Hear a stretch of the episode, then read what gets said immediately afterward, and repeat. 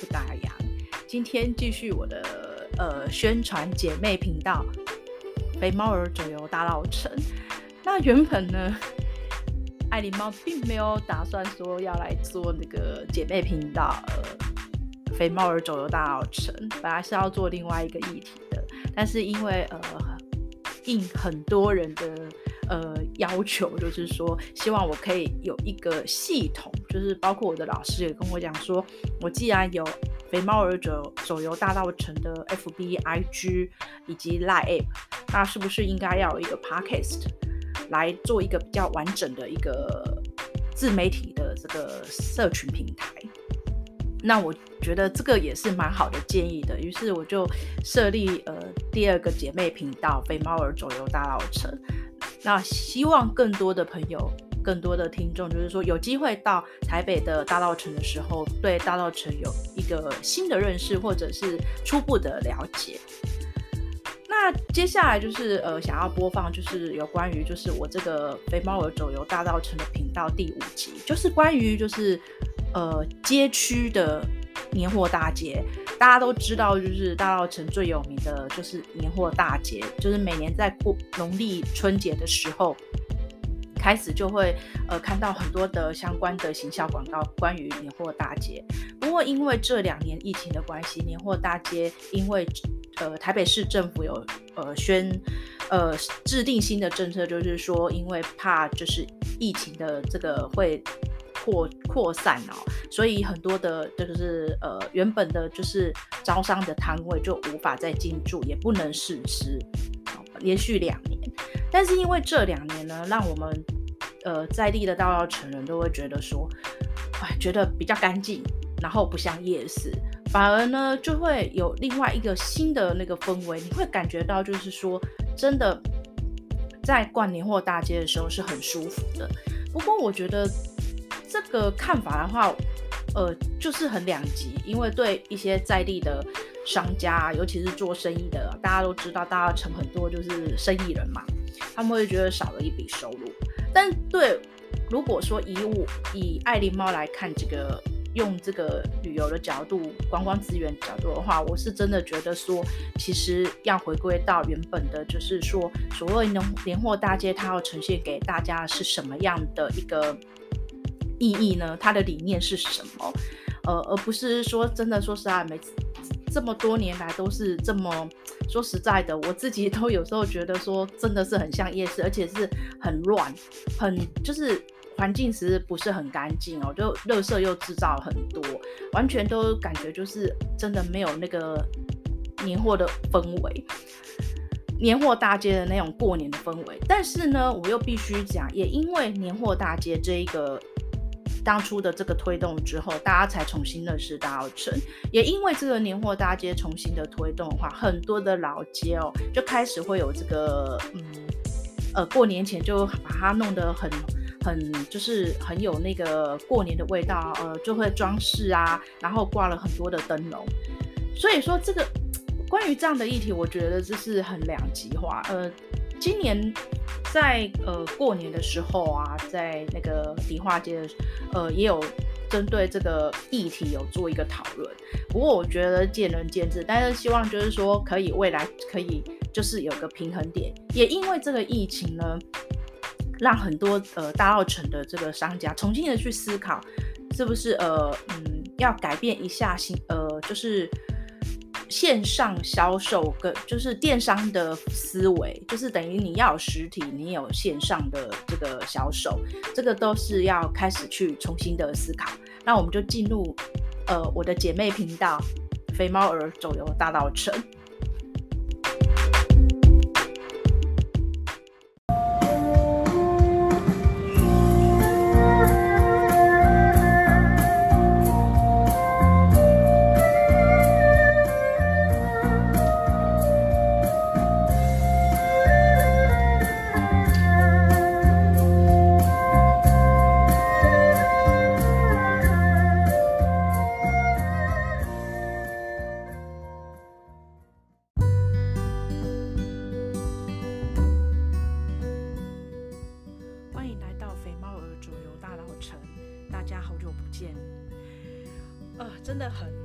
抱歉，就是说有些听众或者我的朋友以为，呃，这个这一个肥猫儿走游大道城，呃，Podcast 停止了，其实并没有，是因为刚好肥猫儿今年一月份开始需要在居家做，呃，上线上课程，以及手上还有一些小工作必须要处理。最重要的是，肥猫儿正在搬家，所以呢，搬家这一件事情就令我很头痛。但同时间呢，呃，肥猫儿也在思考说，有关于呃自己的 podcast 的内容调整以及如何去构思，这其实是一个还蛮大的学问了。其实曾经也说过，会开这个 podcast 的原因，并不是说要来告诉大家有关于大稻埕、有关于台湾的历史故事，因为我相信很多的文史学者专家是非常很专业的。甚至现在的 YouTube 都可以，呃，就是听到很多有关于台湾的故事以及大稻埕的故事等等哦。但我只是想要用，呃，就是一种早期是用部落格，现在可以用 Podcast 的声音来跟大家分享，就是说我在大稻埕我看到了什么，以及呃，我穿穿梭在大稻埕的街弄的时候，我的心情是什么，以及我我跟店家的互动，以及我。觉得这里的邻家的感觉是什么？等等等等，并不想要去受限于就是呃有关于什么呃文史的框架里面哦。那想要就是说用一种很轻松，有一种分享哦。还有就是说呃在台北市啊，不要忘记说，哎，我们其实是还有一个区块区域是很有老味道的，就是在大稻埕，因为它确实是真的很多的故事。包括说，呃，如果你了解大稻埕，尤其是去年是文协百年，如果你对文学百年有这样的一个概念的话，你会知道说，一百年前其实，呃，我们有新文化运动，有文化协会的成立哦，等等等等的。那这时候呢，你又可以跟当时的世界做一个接轨，诶，当时的世界是什么样的风潮？对，这个就是我会做，诶。这个 podcast 的主要的一个目的，希望就是说，呃，我们了解台湾的故事，解大稻城的故事，也可以放眼看这个世界，以及跟世界做一个呃对比，等等等等这样子哦。那当然，我也很欢迎，就是很多的朋友跟呃听众的话，呃，不妨也跟给肥猫儿有一些建议跟一些就是呃想法，或者你可以提供关于你。呃，在呃看呃旅游台湾啊，或者是在大稻城慢呃慢读的时候或慢走的时候呢，呃，你有什么样的想法？欢迎随时都可以留言给我。那今天我们要这嗯说说的是年货大街。对，年货大街已经结束了，已经在二月份了。不过通常年货大街都会在过年大概一个月前就开始会开跑了。那为什么会有年货大街？这就是在一九九六年启动的年货大街计划。后呢，要把这个梨花街打造的就很有年味的味道的街道。然后呃，很多的商家就会推出相关的呃礼盒啊、礼品啊，然后推出有关关于过年的那个商品等等等等。那当然也有包括一些就是新的创意的手法。不过如果你逛过年货大街，因为到今年已经大。二十几年了，你有没有发现，其实年货大街已经都被被发现都是去那边试吃，然后你要真的去那边采买的话，好像不是这么，好像没有跟原本的设定好像有有点出入。其实我这几年呢、啊，我并不是每年都去年货大街，但是我这几年走动的心得就是。我们常常都会笑说，年货大街已经 像夜市了，因为年货大街不只是呃在地的商家，甚至很多的商家他把外面的这个顶阿卡呃租给一些摊位，就是准备利用这一段呃呃活动的这个期间，可以就是好好的做一个销售，啊，然后增加业绩，那就会有很多不同的吃啊、喝的啊、玩的啊，通通都跑来了。你可以在年货大街里面，呃，试吃很多什么花生啊，还有咸松丁呀，还有这些糖果饼干。你也可以去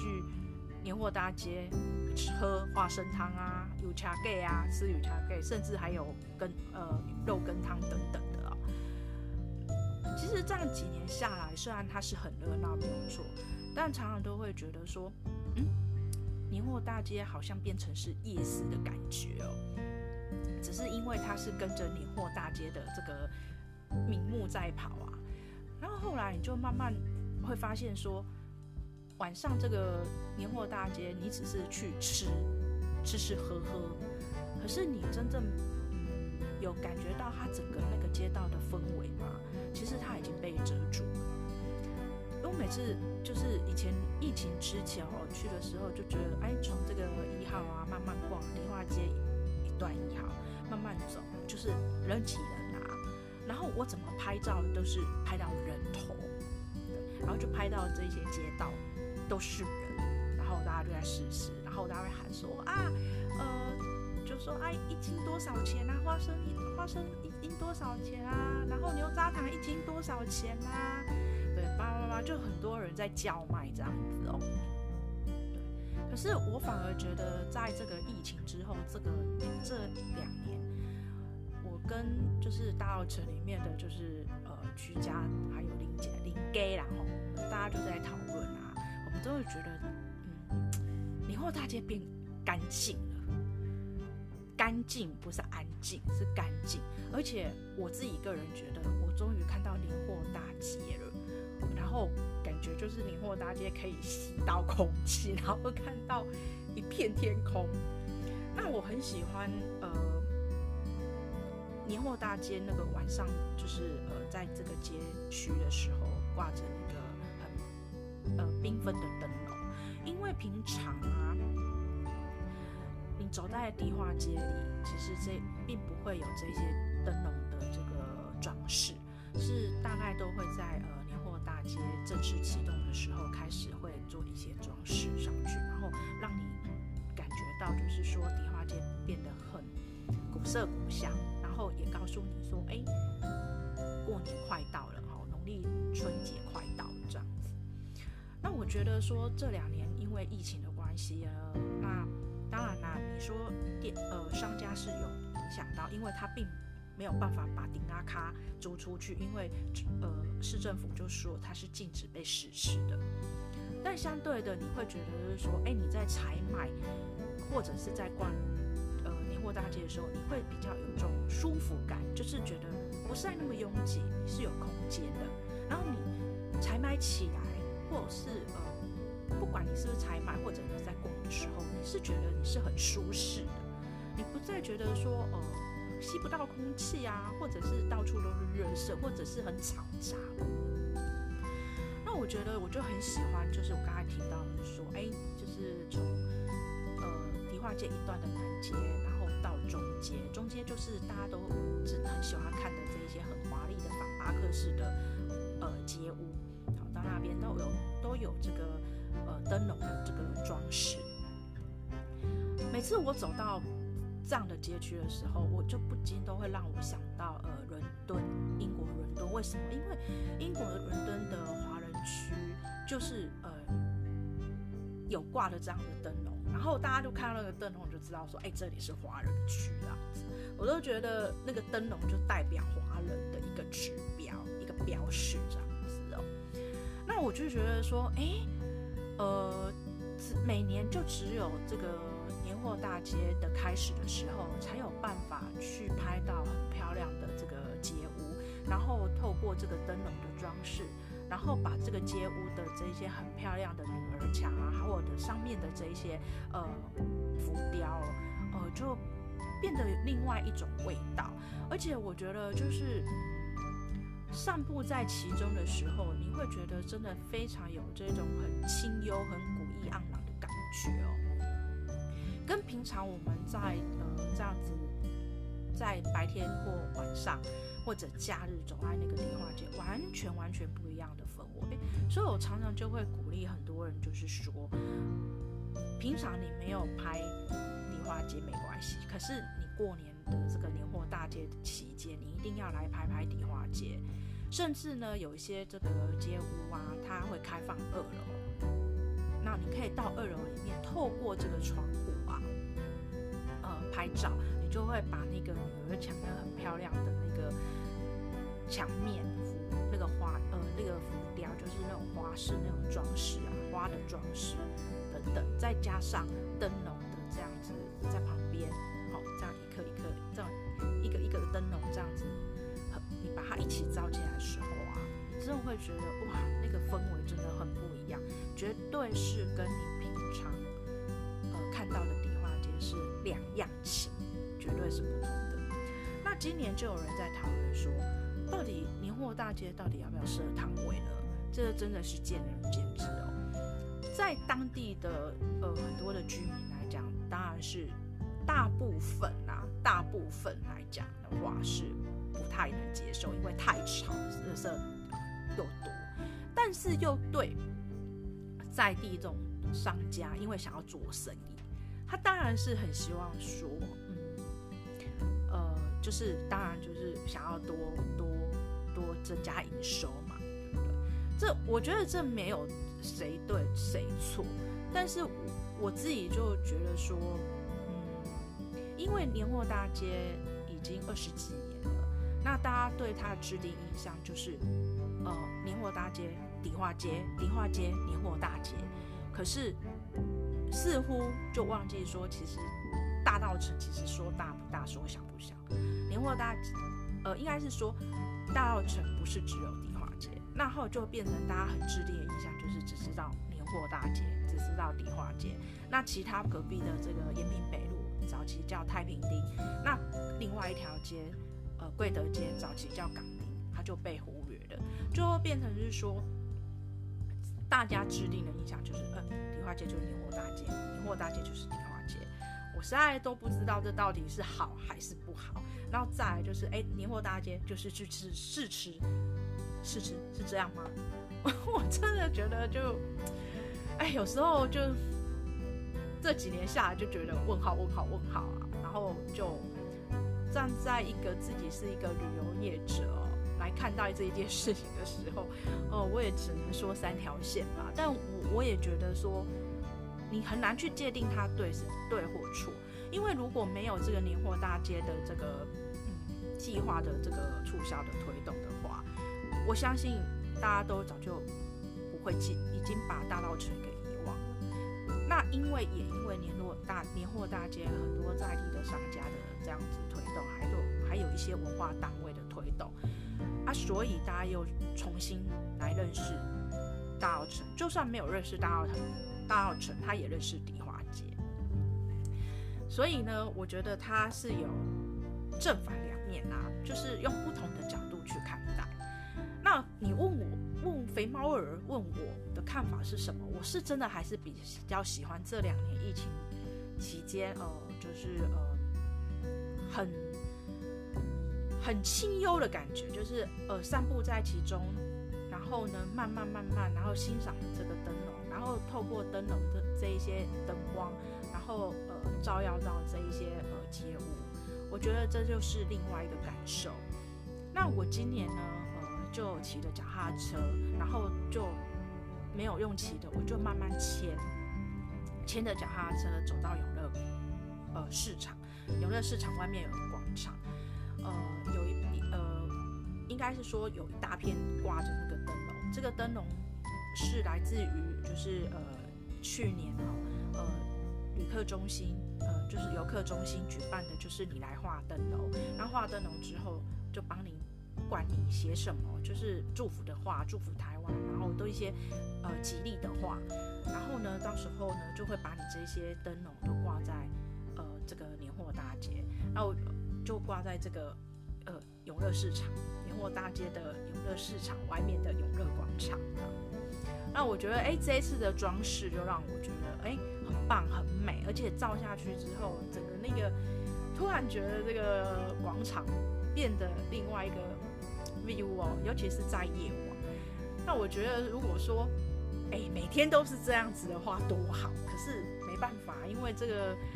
这个都是有时效性的哦，大概都元宵节前就会把它就会展到元宵节前，元宵节过后。呃，就结束了，因为元宵节前都算是一个过年的农历年哦，都是叠贵年哦，还是在那个气气氛当中，所以通常都是在元宵节后就就撤掉了。然后我都觉得说啊，如果说每天都可以看到这么一大片的这个灯笼照耀那么聚集，然后呢上面又看到啊每一个人画的这样子很可爱的那个字体呀、我觉得很有趣哦。那这个一定是呃老外也会很喜欢。可是因为现在疫情关系，大家都是没有比较边境没有在开放，所以就觉得说，哎，如果以后呢，整个旅游又重新恢复了，然后呢，台湾现在在世界很有知名度的话，我真的觉得说，应该老外来旅游，来台北旅游的话，真的不要只有受限在于什么一零一啊，然后中正纪念堂啊或故宫，我真的觉得是应该要来大稻城看一看，毕竟大稻城它真的是有很长的历史，然后也有很多的故事，我觉得老外是蛮喜欢的。那我觉得说，呃，自己成长在这一个，呃，繁华过去城市曾经是繁华的一个呃地方啊，总觉得自己也要尽一点就是公民的小责任哦，希望可以就是多推广，然后多多让大家认识大稻埕，因为不只是认识大稻埕哦，认识大稻埕，你就会认识当时呃百百年前的这个。呃，整个台北台湾的一些社会风气哦，等等等等，包括音乐的故事哦，还有包括美术的故事啊，艺术家的故事太多了。其实台湾虽然哈很小，但说实在，他的故事真的太多太多了，真的是说不完，然后有研究不完，所以我都会觉得说，嗯真的还比欧洲史还难念，这是我自己个人心得哦。不过，不管疫情后下一年度的年货大街是怎么样子，我觉得像今年年货大街它就比较活跃，是不只是年货大街，然后还有在广场有举办这个呃 Podcast 的现场的一个呃播播映这样子哦，现场来宾的这个呃来这边录音。现场直播等等，然后也有很多的活动。我觉得今年就真的蛮有跟潮的，就是说，哎，自媒体的一个世代啊，然后呃，年货大街有加入这一些元素，哎，我觉得这真的是很值得去嘉赏。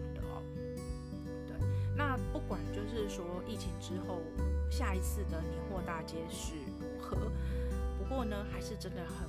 希望大家就是说年货大街你一定不要错过。如果你平常有来大稻埕，你真的年货大街可以再来走访大稻埕，不是来试吃啊，或者是来呃试喝啊，你来看看，就是说不一样的街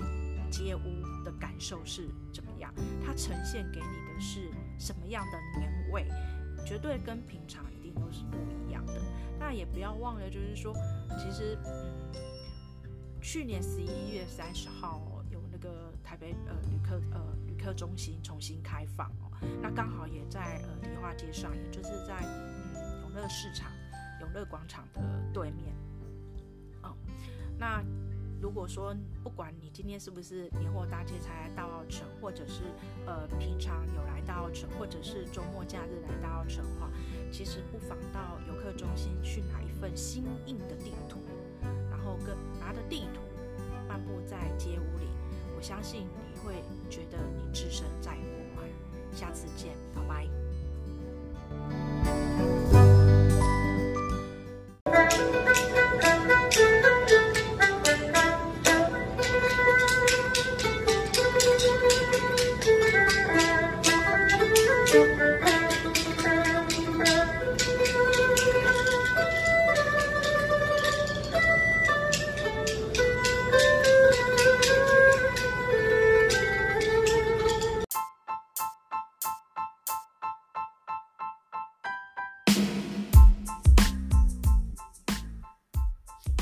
不管你有来过大稻城，是不是对年货大街有一个就是初步的了解？其实年货大街已经，嗯，在台湾来讲的话，我相信非常有名。尤其是讲到大稻城，大家就会提到年货大街。但我常常都跟很多来大稻城走读的朋友们讲说，其实大稻城不是只有年货大街，大稻城有很多很多的巷弄，其实是充满不同的故事哦。那想要借由肥猫儿走大稻城这个频道，希望带给更多的朋友们，呃，认识大稻城。以及就是分享一些有关于大稻城的故事，不管是建筑物啊，不管是人物啊，不管是传统的文化或者艺术，或者是音乐哦。我觉得这两年哦，大家对台湾可能重新在认识，不管是不要说是大澳城啊，就是整个台湾，大家就是重新重新的认识它。所以我觉得就是说，嗯。我们在教育上面对台湾其实是一呃是不认识的哦，但借由这两年哦，因为资讯的发达以及很多相关的一些呃关于台湾呃在地的故事哦的一些书籍哦，都慢慢浮现哦。我觉得呃认识台湾这一块土地的那个资源就越来越丰富。那我觉得就是说可以慢慢去把它接续。拼凑起来哦，让我们对这个土地有更深的一层的认识哦。那也欢迎大家，就是呃假日的时候啊，可以来呃台北的大稻城走一走，或者是说嗯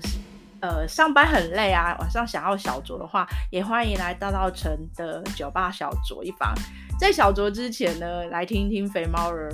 呃讲讲故事啊，认识呃在地的。在地的故事啊，因为在地真的有说不完的故事哦。然后尤其是百年之前哦，其实台湾北部是跟的是有跟上潮流，而且是可以说蛮国际化的。呃，蛮我我觉得它是可以说是国际都市。为什么呢？那你就来听肥猫儿来讲故事吧。我们下次见拜拜。